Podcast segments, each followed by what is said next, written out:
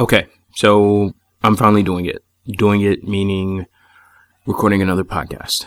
Um, and believe it or not, due to the glorious inconsistency of my wonderful job, I am recording this podcast in Michigan. Um, so, of course, we're still Raleigh affiliated, Raleigh based, and uh, I still live in Raleigh, but uh, I will be here periodically. Um, so uh, the podcast will come to you from Michigan periodically. Um, that's the reason why it's been a while um, since we last recorded a podcast. But we're here now, um, and we should probably get started with the show. It's a good one. See you on the other side.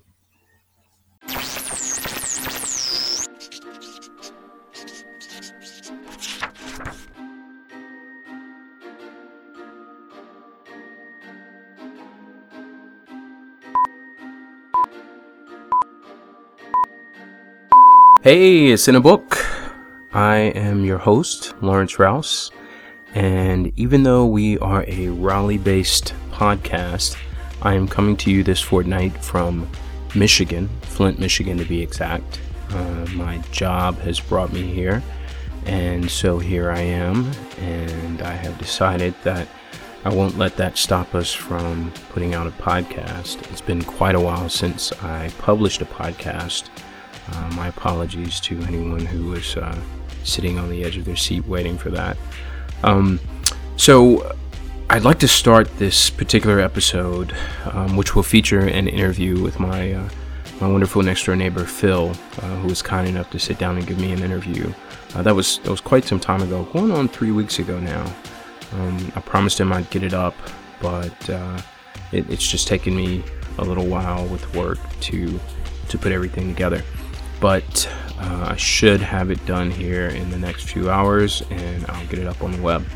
At any rate, as I was saying, I would like to start this episode with a reading, which is a bit of a change, but it's a, a very short little section from the Screwtape Letters from C.S. Lewis. Uh, and I'll give you a little background as to why we're starting with this little segment. Um, it's been really difficult. Um, to to deal with not being able to put the podcast out every fortnight. Um, I, I just have a crazy hectic schedule right now, though, with all the things that I have to do, and uh, it, it's led to me even considering not doing the podcast anymore. Now, I mainly do it for uh, my own enjoyment. I, think uh, you know occasionally someone might uh, be induced to listen uh, through my uh, exhortations that they do so. But um, at any rate, I finally decided not to do that because I really love the podcast and I really love putting it out there. And who knows, maybe one day uh, we'll have the sort of listenership that I imagined when the podcast first sprang into my mind. Which brings us to the reading. It's from the Screwtape Letters by C.S. Lewis, and he just describes so wonderfully that that transition from from dream to doing uh, that we all experience whenever we start something new and whenever we come to the sort of crisis that I had reached about the podcast. So I thought I would share it with you, and uh, it goes like this. Um, keeping in mind, he's talking about. Um, okay, so to give you even more background, the Screwtape Letters is, is a, a, wonderful novel. It's written in letters and missives. Um, one demon, an eldest demon, uh, elder demon named Screwtape, is giving advice to his nephew Wormwood with regard to how to capture this uh, English gentleman's soul uh, for for Satan, for the devil. Uh, you know, so this is some advice he gives him after his his patient, so to speak, has become a Christian. Okay, so here we go. Um, and like I said, it perfectly describes sort of what has been going on with me with regard to the podcast. So Screwtape says, Work hard then on the disappointment or anticlimax, which is certainly coming to the patient during his first few weeks as a churchman. The enemy allows this disappointment to occur on the threshold of every human endeavor. It occurs when the boy who has been enchanted in the nursery by stories from the Odyssey buckles down to really learning Greek. It occurs when lovers have gotten married and begin the real task of learning to live together. In every department of life, it marks the transition from dreaming aspiration to laborious doing. Okay, so I think it's it's pretty clear uh, what Lewis is referring to, and uh, I know that every single one of us has experienced that, and I, I just really love the way he captures it there. So, uh, without further ado, we're going to head right into the show. Like I said, we have a great interview with Phil. Um, then we have a wonderful uh, reading, also recommended by Phil, of Edgar Allan Poe's short story, Message in a Bottle. So uh, stick around and uh, we'll see you after the break. It's in a book.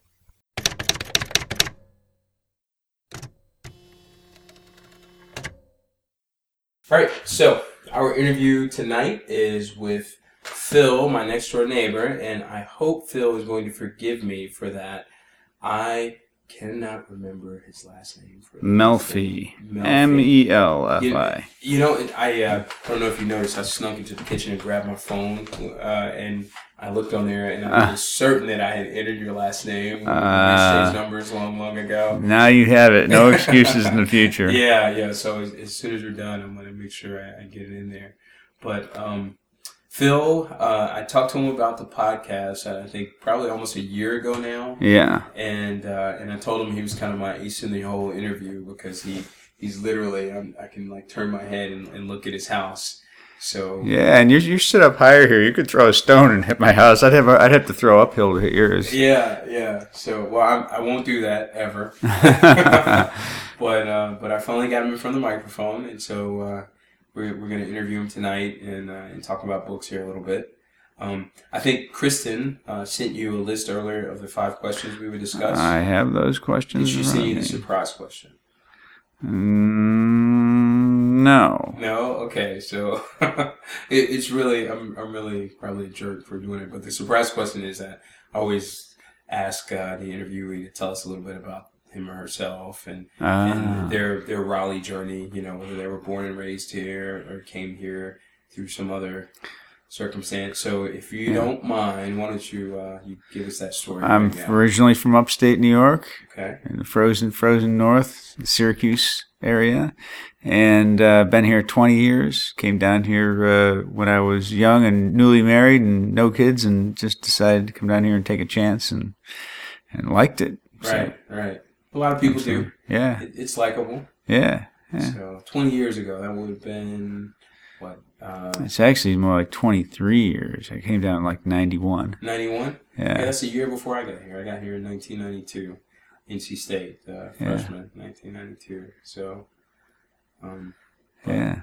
So you really liked it though, huh? Yeah, I did. I mean, it was kind of hard to leave. Well, once you have kids, and uh, you know they get settled in, in here, and you know, yeah, yeah. Changes everything. It does. It does. I have no family here though. That's that's it. Uh, you know, my family's kind of all up there, scattered around the country, really. Right. But, right. But uh, so that that's kind of a, a, downer, not having any family close by. I'm sure. I'm sure. But uh, but you know, uh, I'm here now. Right. Right. Yeah. yeah. I now I made my own family. Right. Right. I mean, yeah. so so that's kind of how it's supposed to work. That's right you your your kids can always uh, take care of you at this point, right? That's right. Poop hits the fan, so to speak. Yep. So, it goes around. Yeah. Yeah. So now I think you went to NC State, no? I did. I started there in probably 90, uh, 95 or so. And okay. Okay. What'd you study? Graduate degree, uh, business. Business. Okay. Yeah. Nice. Nice. Yeah you know, just went got kind of well. So it was uh, operations management, marketing, and statistics was interesting to me. The operations management connection in the in the in that uh, statistics area. So, um, uh, but in the end, with uh, one child and, and another one on the way, I decided just hurried up and, and I finished up. It was just a business degree. Uh, right, right. So uh, yeah, so it's an MBA basically. Yeah, nice. Yeah, nice. Yeah, get out there and, uh, and get some some health insurance, huh? Yeah, yeah. well, I was working the whole time too. Oh, okay. Wow, yeah, wow, the nice. company was paying for it, so I was going to school nights. I worked from seven a.m. to five thirty, four days a week. Right. And uh, I'd go to school from seven to nine. Whew, man. I'd get home exhausted, you know, Yeah. and uh, um, get up next day and do it all again, Yeah. and go to school like all day Friday. right. Right. Yeah, Wow. as much as. I could, you know, about a half day really. Right. right. But uh, yeah, it was good when it was over. I'm sure. I'm sure. Yeah. Yeah, Well, congrats. Uh, Yeah. And, and yeah, that's certainly impressive. That's. Uh, it's the whirlwind trip through through, through college, where, where you know through grad school, where you you don't really see anything. You just go straight to class, take the class, and go home. right. Right. Yeah. Yeah. A lot, a lot of my colleagues are kind of going through that right now. You know, we, um, you know, the, the work day we start depending on uh, on how much you have to do with the students. You know, anywhere from six thirty to seven. You know, we're, we usually don't finish any earlier than five, and a lot of them walk right out of our, our training area into a classroom. Yeah. So, and they're there until nine. So, There was no late night partying. no, no. You, uh, Whole different animal. Yeah. Uh, you know, the typical college experience, I'm sure.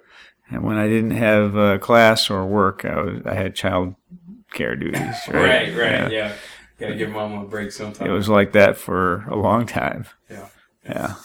Sweet, sweet. Mm-hmm.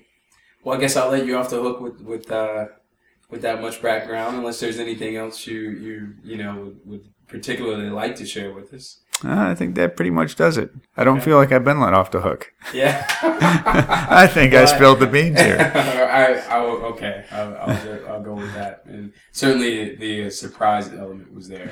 Yeah, yeah. I don't know. Unless there's something some something else that's relevant to the to the rest of the interview. I, I don't want to bore people with my wife's story. Okay. Okay. Well, um, all right. Well, we'll, we'll head right into the interview then. So, um, I believe the first question, and in, uh, forgive me if I'm a little rusty with the questions because I, I've I've just been so busy with everything else. I haven't been doing a lot of podcasting lately. But as far as I can remember, the first question is, how do you find the time to read? Well, I read a lot all day long as you know part of my job. Constantly, I'm reading research, you know, uh, reports and, and stock reports currently. And in my previous job, I was constantly writing and reading, you know, producing uh, uh, uh, um, compliance documentation and, and so on. And, and uh, um, so uh, that's a lot of reading I'm sure. But sure. it's but it's reading that I had to do. It was my vocation, and it is my vocation. Um, uh, so I steal moments to read in the morning. I'll read like National Geographic magazine or, or, or The Economist or something like that. Mhm. And uh, in the evenings, bedtime. Yeah. I'll, I'll read uh, uh, a novel or something. Right, right. Yeah, that's that's pretty much my deal with the way it works for me these days. Uh, with the exception of the mornings, I'm, I'm trying to learn a little Chinese right now. So Wow. yeah, That'll come hand, in that. handy in Flint, Michigan, will it? Yeah, yeah. we'll see. We'll see. Uh, Um, You don't lose. You don't use it. You're gonna lose it. You hang out at Chinese restaurants. That's what you got to do. that's that's what I'm gonna do. I'm gonna, I'm gonna Yeah. order plenty of uh, dim sum, I guess. Yeah. So Fu Young. sweet. Well, um, the next question then would be, um, tell us a little bit about how you decide what to read uh, when, when you do get the time to steal some uh, some personal reading. Well, it would seem people are constantly shoving books into my hand. you know. Well, I, I did receive a a uh, a gift of a, a Kobo reader that had 100 classics on it. Right, right. So I'm burning through those, and, I'm and that's fascinating. And sometimes I'll do an offshoot, you know, like off of Moby Dick or, or Edgar Allan Poe, you know. So Herman Melville and Edgar Allan Poe, I'll I'll read something, and it intrigues me. So I'll start pulling that thread and look for more stuff. So I'll start downloading books. Right. So I'll download books that are out of print. They're, they're, they cost me like a dollar, or sometimes they're free. Right. Gutenberg Project has a lot of those books for, Yes. for free. Exactly so. So, um, uh, so that's part of it. Um, I, uh, I enjoy reading Sherlock Holmes type mysteries and things like that, you know, uh, um, and, uh, And I listen to books on tape when I'm walking the dog or riding Yeah. the car or something Right, right. for long trips. Yeah. Well, I remember uh, when when I first moved into the neighborhood, I, I would often see you walking with your with your headset on. Yeah. and, and uh, I remember um, I can't remember even the exact circumstances, but when I when I found out that you were actually listening to books, I remember you know thinking it would be pretty nice to talk to you at some point and, and uh, see Yeah. what you were listening to. So yeah. you you listened to uh, Robert Jordan's uh, Wheel of Time series, Yes. audiobook, right? Yep. Yeah. So are you done? No, Yeah. I'll never be done. I mean, this thing goes on forever. It- oh my gosh, it's like I give up before I finish. books. I switched to other things, and you know, but uh, yeah, but that's one. Yeah. Yeah, So yeah, well that's that's good stuff. Yeah. Um, I wish I had listened to it as opposed to reading it at this point. Uh, well, I I don't necessarily wish I had listened to it as opposed to reading it, but certainly reading it presented its own struggles. Uh, you finished it. Wait, you read the whole it. thing. Oh the, my uh, god! yeah, the last book was published uh, either last year or the year before, um, and I, I was very very pleased with the way it turns out. So I, I would uh, I'll hang in there. strongly uh, strongly urge that you hang in there. It, Yeah, it it's pretty impressive, especially when you consider that.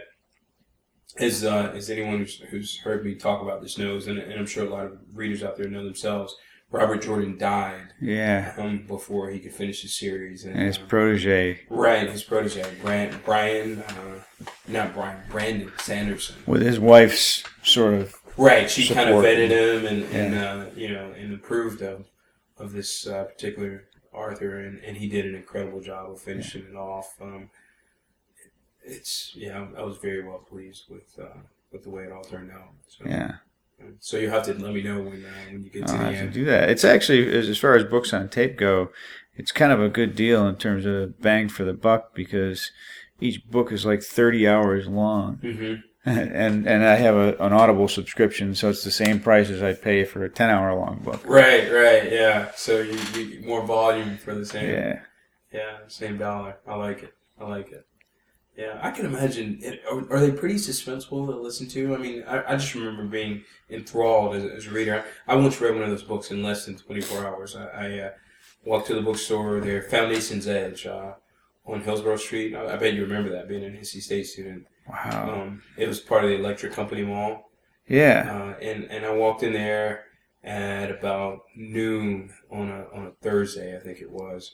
And around 2 p.m. Friday, I was done uh, with the book. wow. Yeah, I, of course, I didn't go to class that day, and, and I didn't sleep that night. Um, both not very good decisions, but um, well, I was looking to see if I had one already started that we could just kind of listen to part of it, but uh, if I start from the beginning, it'll it'll we'll have to listen to this preamble and all this stuff.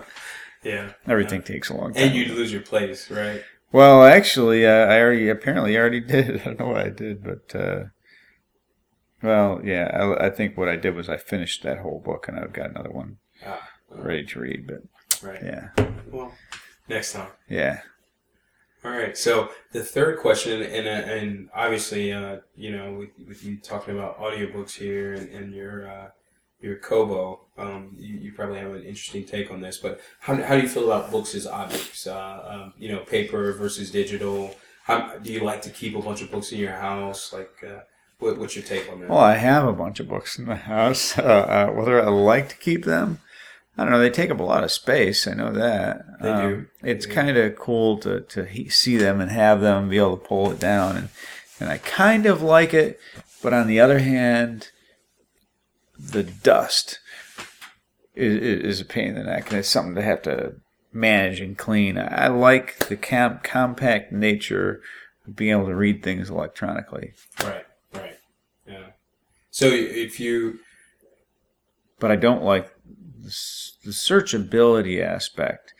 It's a lot easier to leaf through a book and go back and reread it something. is. It counterintuitive too, you know, because you would think with the electronic, Yeah, you know, they don't make it easy for you to flip no, back. No, they don't. They don't. And, and I'm sure someone will eventually come up with some. It's. I'm sure there'll have to be some sort of conceptual solution to that, you know, because obviously, digitally speaking, there's no, there's no reason why, you know, physically, digitally, you should be able to go anywhere in a book, and, and in fact, you can if you use the search tool or whatever. But I'm sure that, that someone eventually I think we should work on this together. Maybe we and should. develop a, a sort of three dimensional book that actually looks like a book on screen and that you can flip pages. Right. Yeah, that, that might not be a bad idea. You know. Yeah, because yeah, there's no there's no marriage of, of the concept of, of knowing where you were at, at in a book. I mean, I've been able to years later pick up a book and you can physically measure where you were when you came across Yeah. a certain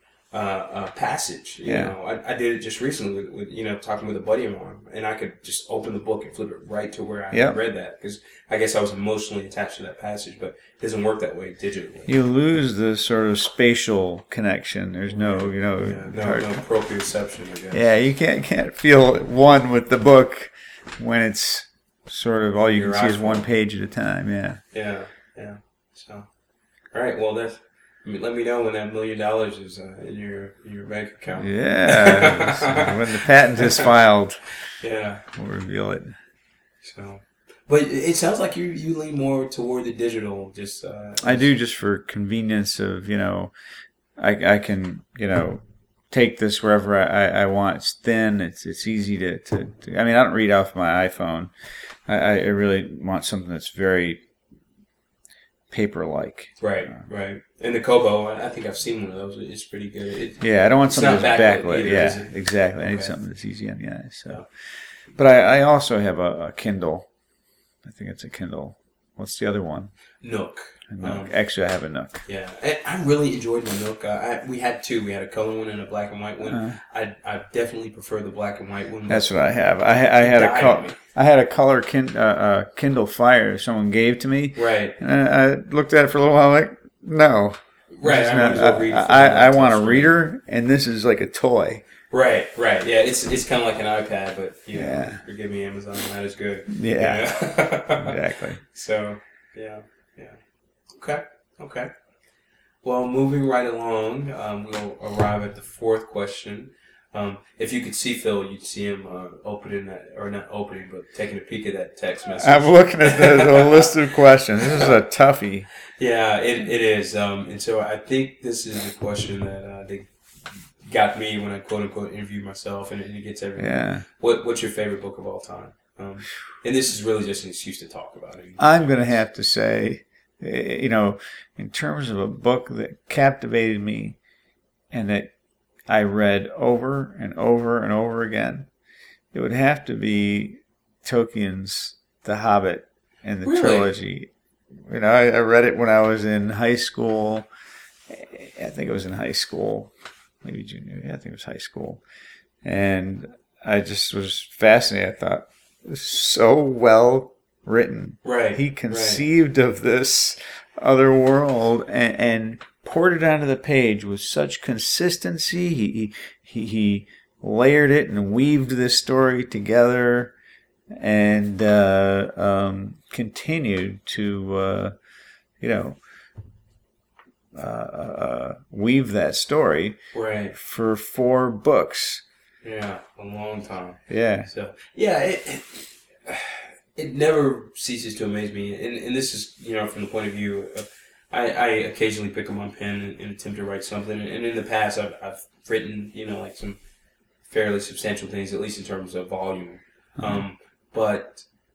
You know, when someone really strikes onto something like that, you know, Robert Jordan, um, Yeah. um, Tolkien, or, Yeah. or uh, you know, uh, Trollope, like the, the whole social constructs of, of his novels, it, it's it's just amazing to me that a person can, can have something so big inside their head and and you know push it out in, in that. I think that they'd go crazy if they didn't. I guess they would. I guess they would. They'd know, have to.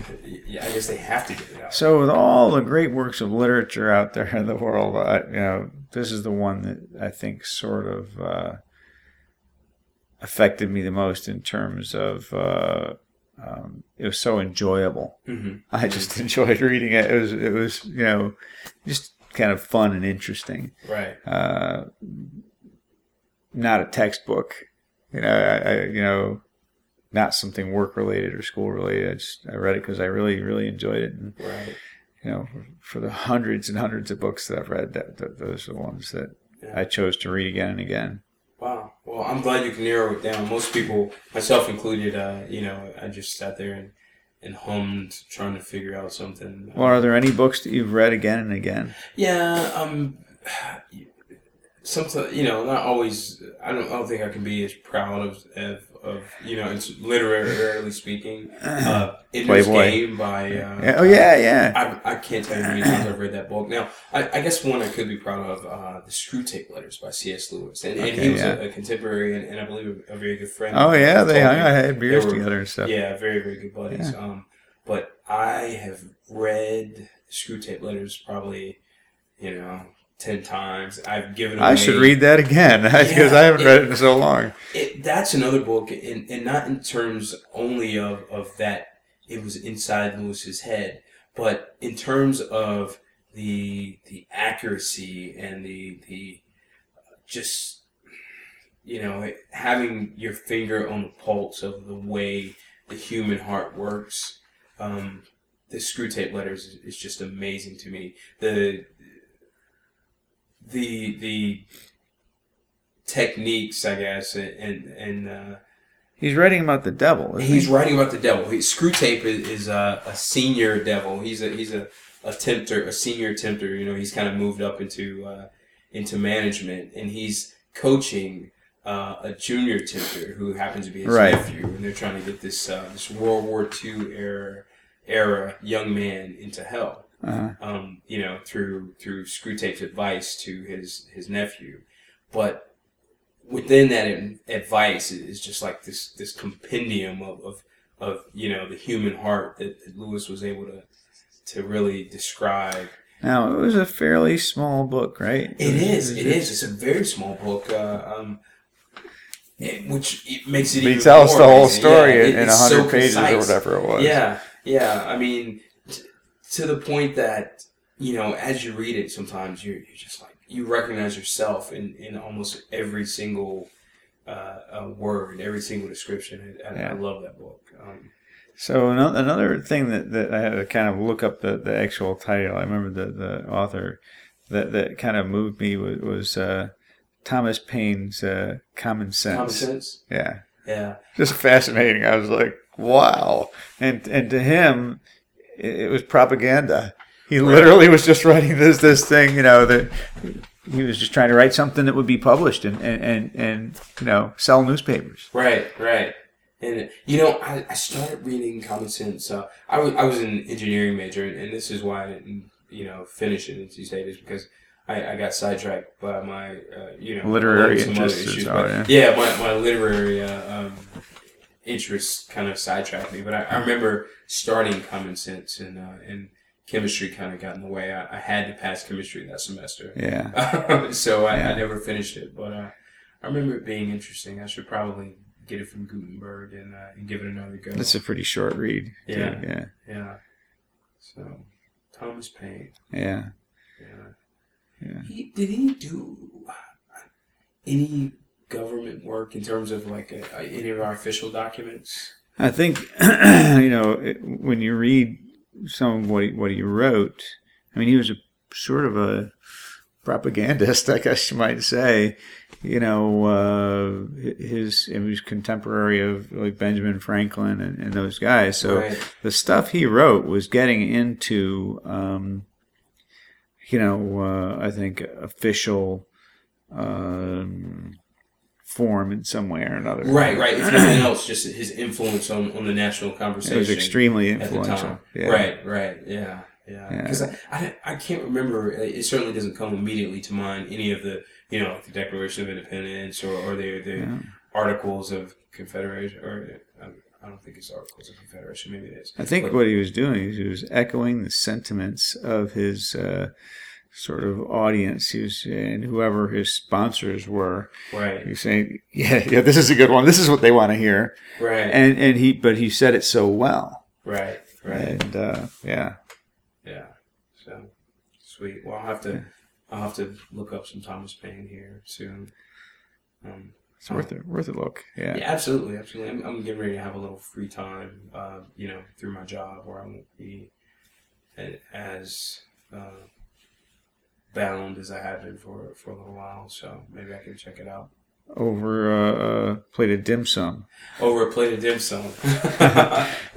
so You can read the Chinese version. right, Kill two right. birds with one stone. They- well, I think their version is like a little red book. That Yeah, had to I think so. um, but we'll see how that, that whole thing turns out. Yeah. All right. Well, I think we're at the last question now. Which is Which this is an easy one. This one. drum roll, please. Drum roll, please. Uh, what are you reading right now? Um, right now, I am actually reading uh, um, uh, Sherlock Holmes series. It's it's a you know a series of short stories, basically, Mm-hmm. uh, and uh, yeah, probably me. because it came free on my Kobo. I, my friend, um, his, his name is Will Badger. Um, I've, I've talked about him here on the podcast before. Wrote a, a Sherlock, Sherlock Holmes short story, uh, wherein the the hero was Sherlock Holmes' brother. Now, did he make up Sherlock Holmes' brother, my friend, or is, No, is he no, he prominently actually- featured? I mean, it seems like his name started with an M or something like that. My Mycroft, yeah. Okay, so he is prominently featured Yeah. in, in the Yeah, in, in one of the stories, um, Holmes f- fakes his own death. He Mhm. actually um, was uh, wrestling with his arch enemy, um, uh,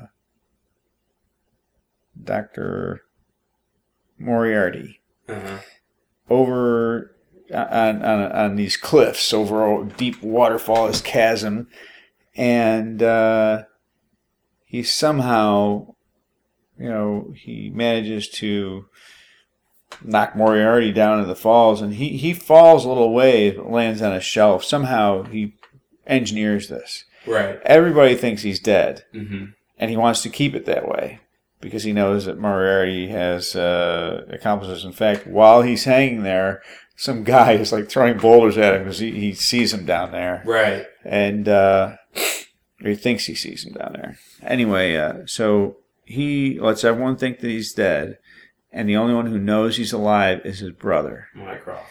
Mycroft, and he Right. tells Mycroft, "Keep my suite the way it is. Don't touch anything." Um, I need some money, and I'm going to Africa to hide out for a while and stuff like that. Yeah, So Moriarty was was killed by the fall. yeah, Okay. Yeah. But Yeah. he had some henchmen who were trying to kill Holmes. too, Right, yeah. right, out for revenge. Yeah, it was a really good story. Uh, and and Mycroft, who I think I don't know if, if this is the case in in uh, gosh, I always forget who wrote Sherlock Holmes. Sherlock Holmes. Um, uh, the, the Arthur. Um, The author of Sherlock Gosh, Holmes. I was yeah. I was trying to remember that myself. mm, mm. So God, for uh, at any rate, uh, I'm, I'm gonna keep talking while you look that up. He. Um, he oh Arthur. Arthur Conan Doyle. Yeah. Sir Arthur Conan Doyle. I, I started to start type the word author, and it reminded me. uh, right, yeah. right. Um, but uh, I don't know if he portrayed Mycroft as, as being even more intelligent uh, than than Sherlock. But my friend, you know, kind of used that device. Ah, I think yeah. Mycroft, in, the process of, of you know, kind of batting Sherlock away because he's busy with something else, Yeah. solves a case for Sherlock in, in the short story that my friend wrote. Um, seems counterintuitive to the whole Arthur Conan Doyle uh, uh, persona of Holmes being this crazy genius. You know, right. He's, his brother seems more the sensible type. Okay. Okay. He's very good at what he does, but and he's he's a high official in the in the police. He's, he's a detective of some sort of so right. for maybe he works for MI5 or something. I don't know. Yeah. But um,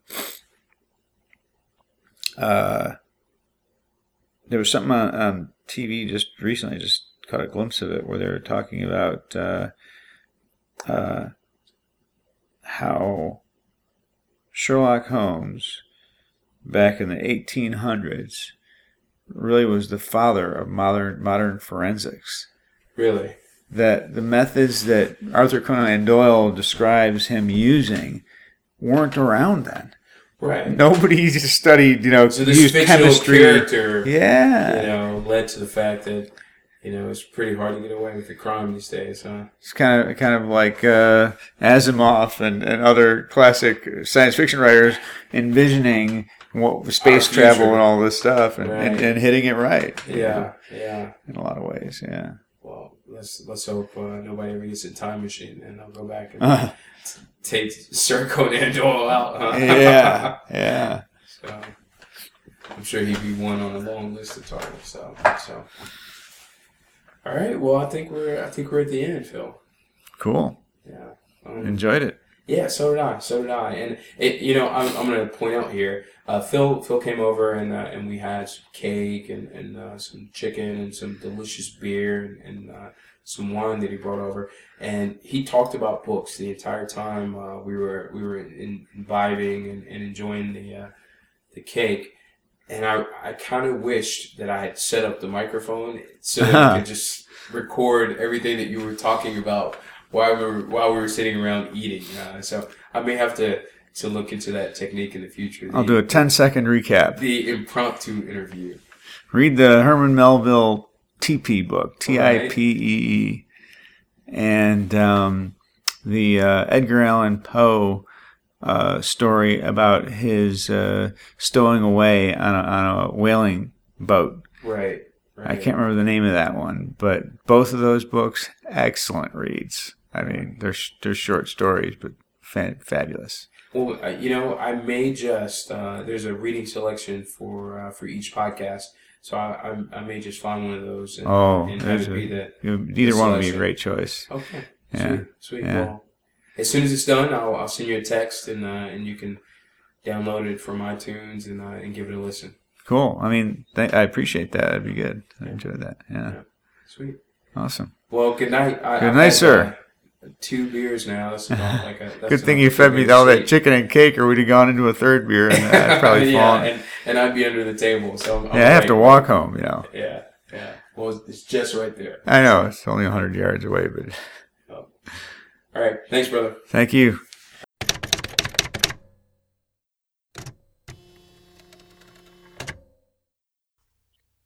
Message Found in a Bottle from the Essential Tales and Poems of Edgar Allan Poe. Of my country and of my family I have little to say. Ill usage and length of years have driven me from the one, and estranged me from the other. Hereditary wealth afforded me an education of no common order, and a contemplative turn of mind enabled me to methodize the stores which early study very diligently garnered up. Beyond all things, the works of the German moralists gave me great delight, not from any ill advised admiration of their eloquent madness, but from the ease with which my habits of rigid thought enabled me to detect their falsities.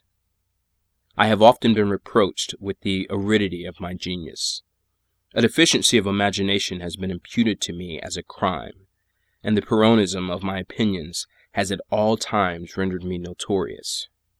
Indeed, a strong relish for physical philosophy has, I fear, tinctured my mind with the very common error of this age. I mean the habit of referring occurrences, even the least susceptible of such reference, to the principles of that science.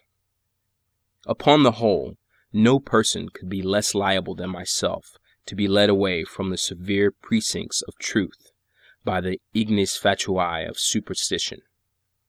I have thought proper to premise thus much, lest the incredible tale I have to tell should be considered rather the raving of a crude imagination than the positive experience of a mind to which the reveries of fancy have been a dead letter and a nullity.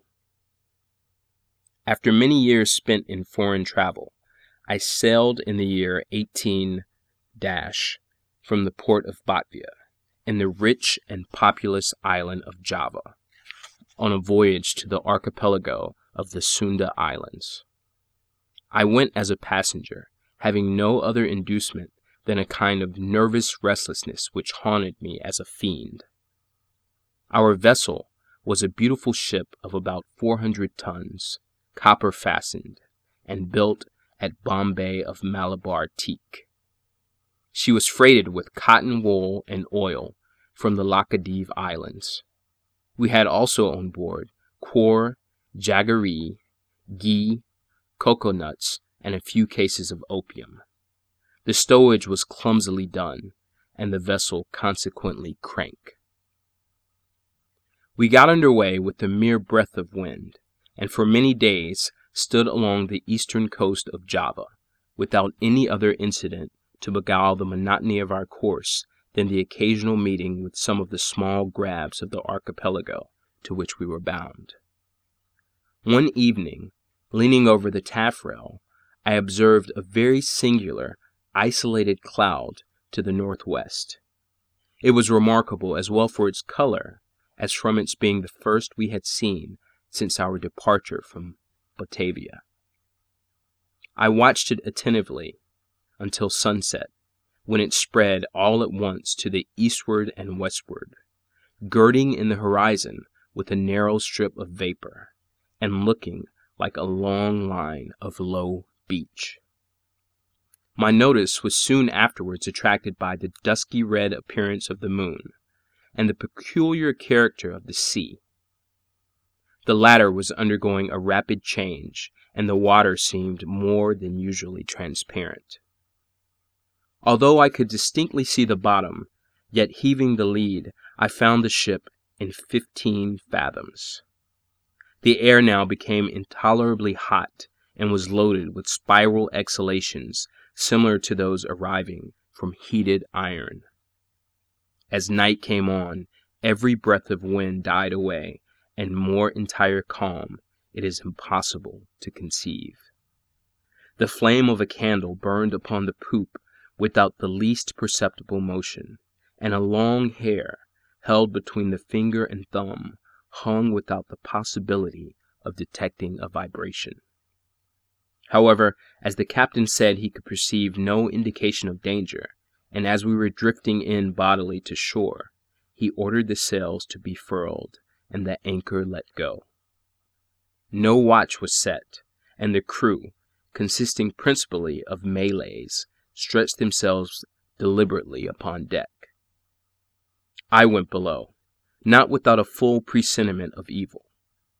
Indeed, every appearance warranted me in apprehending a simoon. I told the captain my fears, but he paid no attention to what I said, and left me without deigning to give a reply. My uneasiness, however, prevented me from sleeping, and about midnight I went upon deck.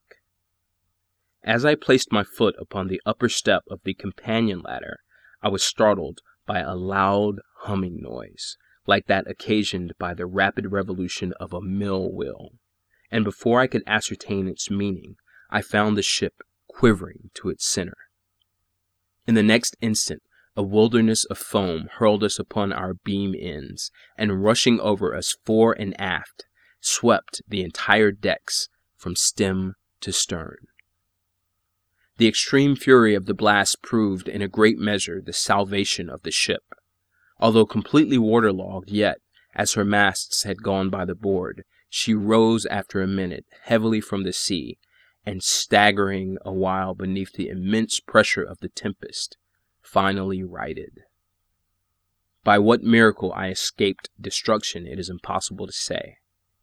Stunned by the shock of the water, I found myself, upon recovery, jammed in between the stern post and rudder. With great difficulty I gained my feet, and looking around, was at first struck with the idea of our being among breakers. So terrific, beyond the wildest imagination, was the whirlpool of mountainous and foaming ocean within which we were engulfed. After a while, I heard the voice of an old Swede who had shipped with us at the moment of our leaving port. I hallooed to him with all my strength, and presently he came reeling aft. We soon discovered that we were the sole survivors of the accident. All on deck, with the exception of ourselves, had been swept overboard. The captain and mates must have perished as they slept, for the cabins were deluged with water. Without assistance, we could expect to do little for the security of the ship. and our exertions were at first paralyzed by the momentary expectation of going down. Our cable had, of course, parted like pack thread at the first breath of the hurricane, or we should have been instantaneously overwhelmed. We scudded with frightful velocity before the sea, and the water made clear breaches over us. The framework of our stern was shattered excessively, and in almost every respect we had received considerable injury. But to our extreme joy, we found the pumps unchoked, and that we had made no great shifting of our ballast. The main fury of the blast had already blown over, and we apprehended little danger from the violence of the wind but we looked forward to its total cessation with dismay, well believing that in our shattered condition we should inevitably perish in the tremendous swell which would ensue. But this very just apprehension seemed by no means likely to be soon verified. For five entire days and nights, during which our only subsistence was a small quantity of jaggeree, procured with great difficulty from the forecastle, the hulk flew at a rate defying computation before rapidly succeeding flaws of wind, which without equaling the first violence of the simoon were still more terrific than any tempest I had before encountered. Our course for the first four days was with trifling variations southeast and by south, and we must have run down the coast of New Holland. On the fifth day the cold became extreme, although the wind had hauled round a point more to the northward. The sun arose with a sickly yellow luster, and clambered a very few degrees above the horizon, emitting no decisive light. There were no clouds apparent, yet the wind was upon the increase, and blew with a fitful and unsteady fury. About noon, as nearly as we could guess, our attention was again arrested by the appearance of the sun. It gave out no light properly so called, but a dull and sullen glow without reflection, as if all its rays were polarized. Just before sinking within the turgid sea, its central fires suddenly went out, as if hurriedly extinguished by some unaccountable power. It was a dim, silver like rim alone, as it rushed across the unfathomable ocean. We waited in vain for the arrival of the sixth day. That day to me has not arrived. To the Swede, never did arrive. Thenceforward, we were enshrouded in patchy darkness, so that we could not have seen an object at twenty paces from the ship. Eternal night continued to envelop us, all unrelieved by the phosphoric sea brilliancy to which we had been accustomed in the tropics. We observed, too, that although the tempest continued to rage with unabated violence, there was no longer to be discovered the usual appearance of surf or foam which had hitherto attended us. All around were horror and thick gloom, and a black, sweltering desert of ebony. Superstitious terror crept by degrees into the spirit of the old Swede, and my own soul was wrapped up in silent wonder. We neglected all care of the ship as worse than useless, and securing ourselves as well as possible to the stump of the mizzen mast, looked out bitterly into the world of ocean. We had no means of calculating time, nor could we form any guess of our situation. We were, however, well aware of having made farther to the southward than any previous navigators, and felt great amazement at not meeting with the usual impediments of ice. In the meantime, every moment threatened to be our last. Every mountainous billow hurried to overwhelm us. The swell surpassed anything I had imagined possible, and that we were not instantly buried is a miracle. My companion spoke of the lightness of our cargo, and reminded me of the excellent qualities of our ship, but I could not help feeling the utter hopelessness of hope itself, and prepared myself gloomily for that death which I thought nothing could defer beyond an hour, as with every knot of way the ship made, the swelling of the black stupendous seas became more dismally appalling. At times we gasped for breath at an elevation beyond the albatross. At times became dizzy with the velocity of our descent into some watery hell where the air grew stagnant and no sound disturbed the slumbers of the kraken. We were at the bottom of one of these abysses when a quick scream from my companion broke fearfully upon the night. See, see! cried he, shrieking in my ears. Almighty God, see, see! As he spoke, I became aware of a dull, sullen glare of red light which streamed down the sides of the vast chasm where we lay, and threw a fitful brilliancy upon our deck. Casting my eyes upward, I beheld a spectacle which froze the current of my blood. At a terrific height directly above us, and upon the very verge of the precipitous descent, hovered a gigantic ship of perhaps four thousand tons. Although upreared upon the summit of a wave more than a hundred times her own altitude, her apparent size still exceeded that of any ship of the line or East Indiaman in existence. Her huge hull was of a deep, dingy black, unrelieved by any of the customary carvings of a ship. A single row of brass cannon protruded from her open ports and dashed from their polished surfaces the fires of innumerable battle lanterns, which swung to and fro about her rigging. But what mainly inspired us with horror and astonishment was that she bore up under a press of sail in the very teeth of that supernatural sea and of that ungovernable hurricane. When we first discovered her, her bows were alone to be seen as she rose slowly from the dim and horrible gulf beyond her. For a moment of intense terror, she paused upon the gaudy pinnacle as if in contemplation of her own sublimity, then trembled and tottered and came down. At this instant, I know not what sudden self possession came over my spirit. Staggering as far aft as I could, I awaited fearlessly the ruin that was to overwhelm. Our own vessel was at length ceasing from her struggles and sinking with her head to the sea. The shock of the descending mass struck her consequently in that portion of her frame which was already under water, and the inevitable result was to hurl me, with irresistible violence, upon the rigging of the stranger.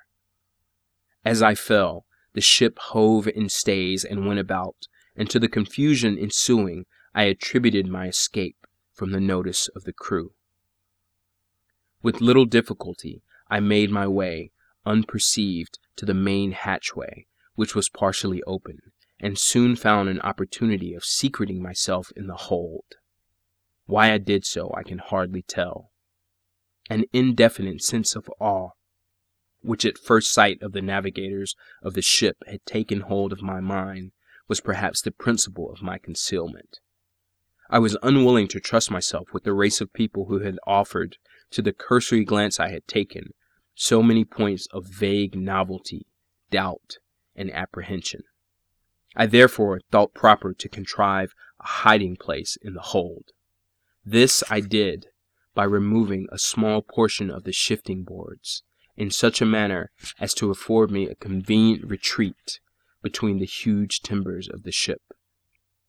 I had scarcely completed my work when a footstep in the hold forced me to make use of it a man passed by my place of concealment with a feeble and unsteady gait.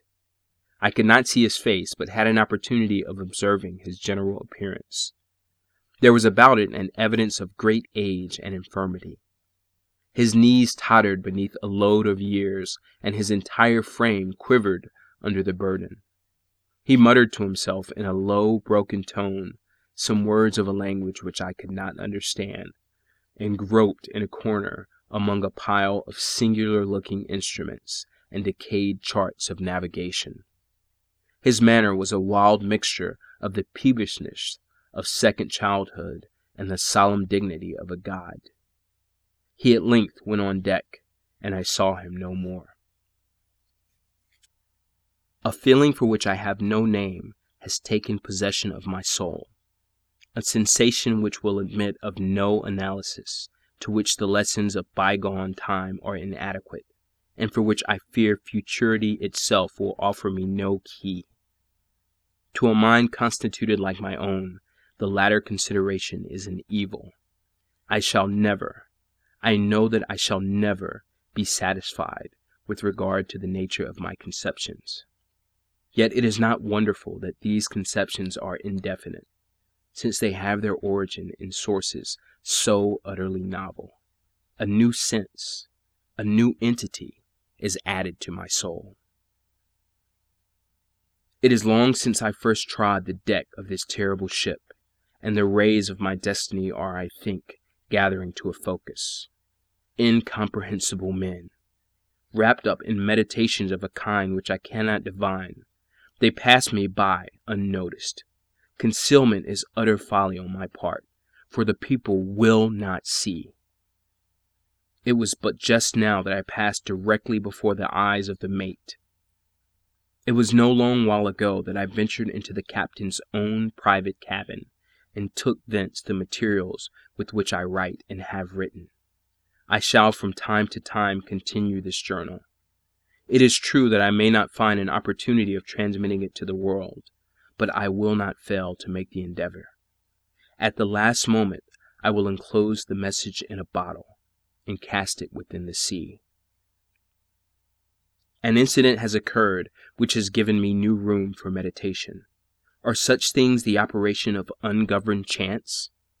I had ventured upon deck and thrown myself down without attracting any notice among a pile of rattling stuff and old sails in the bottom of the yawl. While musing upon the singularity of my fate, I unwittingly daubed with a tar brush the edges of a neatly folded studding sail which lay near me on a barrel. The studding sail is now bent upon the ship, and the thoughtless touches of the brush are spread out into the word discovery. I have made many observations lately upon the structure of the vessel. Although well armed, she is not, I think, a ship of war. Her rigging, build, and general equipment all negative a supposition of this kind. What she is not, I can easily perceive. What she is, I fear it is impossible to say. I know not how it is, but in scrutinizing her strange model and singular cast of spars, her huge size and overgrown suits of canvas, her severely simple bow and antiquated stern, there will occasionally flash across my mind a sensation of familiar things, and there is always mixed up with such indistinct shadows of recollection an unaccountable memory of old foreign chronicles and ages long ago.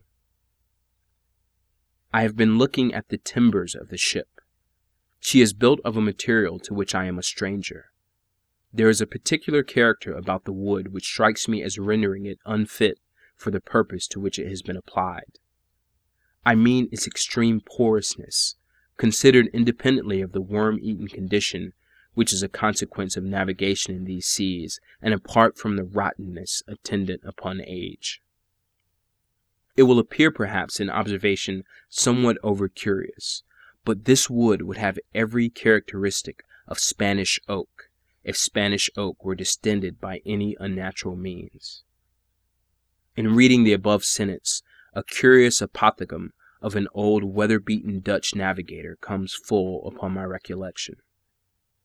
It is as sure, he was wont to say, when any doubt was entertained of his veracity, as sure as there is a sea where the ship itself will grow in bulk, like the living body of the seaman. About an hour ago, I made bold to thrust myself among a group of the crew. They paid me no manner of attention, and although I stood in the very midst of them all, seemed utterly unconscious of my presence. Like the one I had at first seen in the hold, they all bore about them the marks of a hoary old age. Their knees trembled with infirmity. Their shoulders were bent double with decrepitude. Their shriveled skins rattled in the wind. Their voices were low, tremulous, and broken.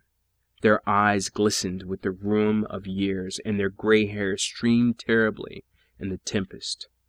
Around them, on every part of the deck, lay scattered mathematical instruments of the most quaint and obsolete construction.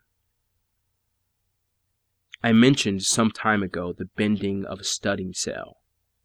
From that period, the ship, being thrown dead off the wind, has continued her terrific course due south, with every rag of canvas packed upon her, from her trucks to her lower studding sail booms, and rolling every moment her top gallant yard arms into the most appalling hell of water which it can enter into the mind of man to imagine.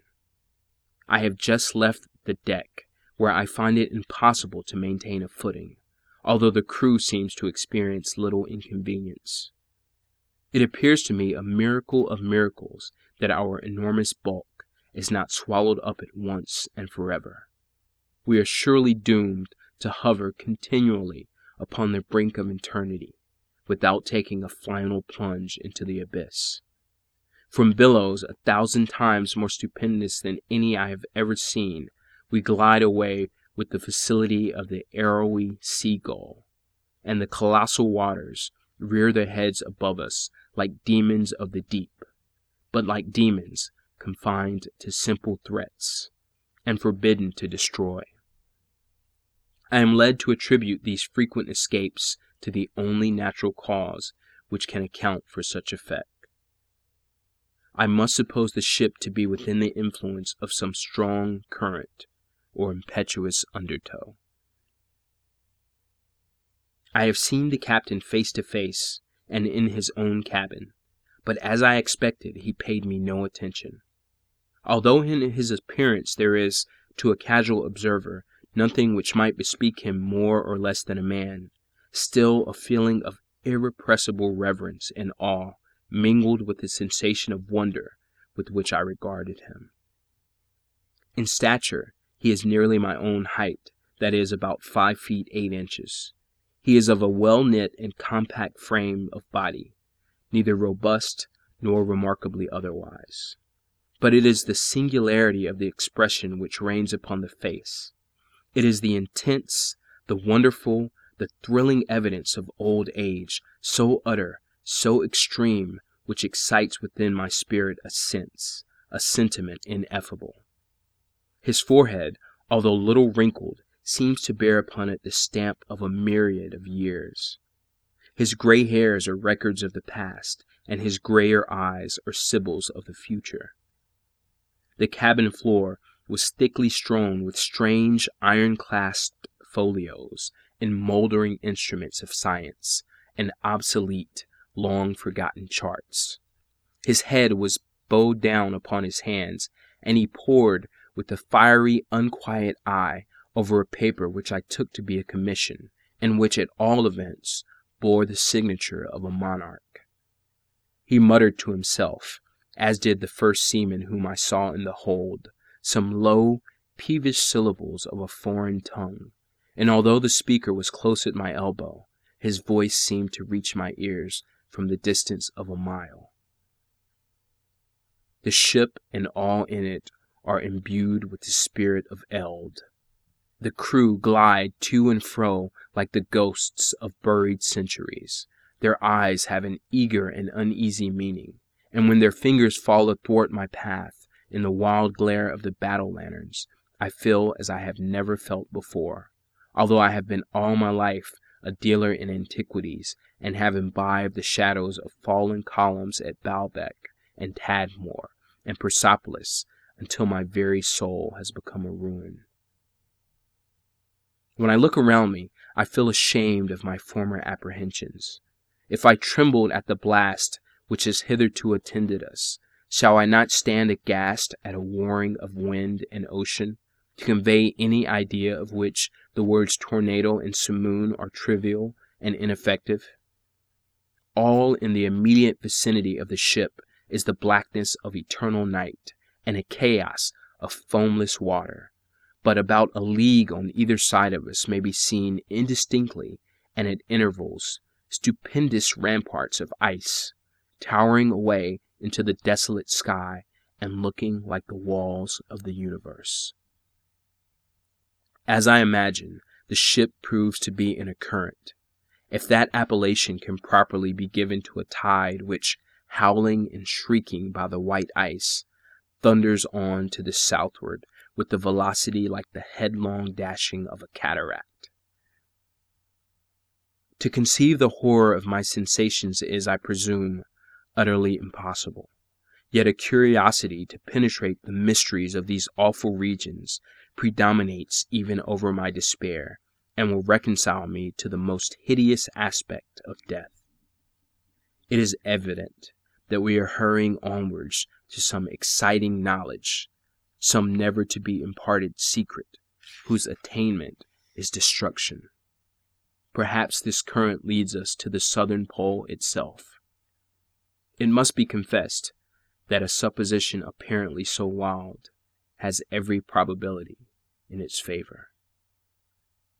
The crew pace the deck with unquiet and tremulous step, but there is upon their countenances an expression more of the eagerness of hope than of the apathy of despair.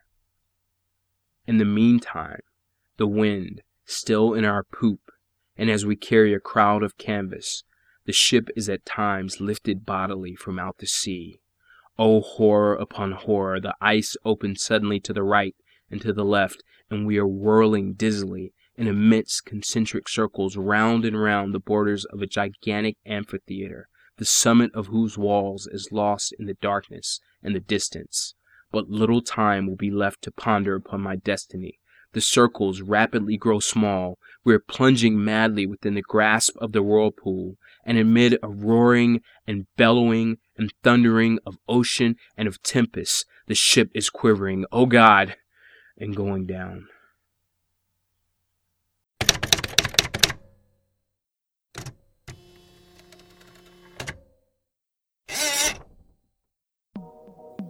And so comes to a close another episode of It's in a Book. Thank you very much for returning to listen after such a long hiatus. We will uh, be back next month. I'm going to spend the rest of this month uh, updating the website and probably switching it to a new format. Now, I know you've heard that before, but I'm really going to do it this time. Um, it's part of my promise to try and get more people listening this year, and we're coming up on half the year I really haven't been able to be very active with regard to that promise. So I'm going to be proactive and redo the website and uh, and try and direct some traffic there. So um, we didn't talk much about current events, but I have to mention that I finally read uh, Anna Karenina. I uh, attempted to read it at one point earlier in my life, and uh, it was kind of a, a stumbling block for me that I was going through a similar episode as one of the characters um, when I attempted to read the book. But I really regret now that I, I, let such a long time pass without reading it because obviously, uh, if you've read it before, if you've talked about it with anyone, it's really brilliant and uh, and it's an, an, incredible book, and I'm glad I read it.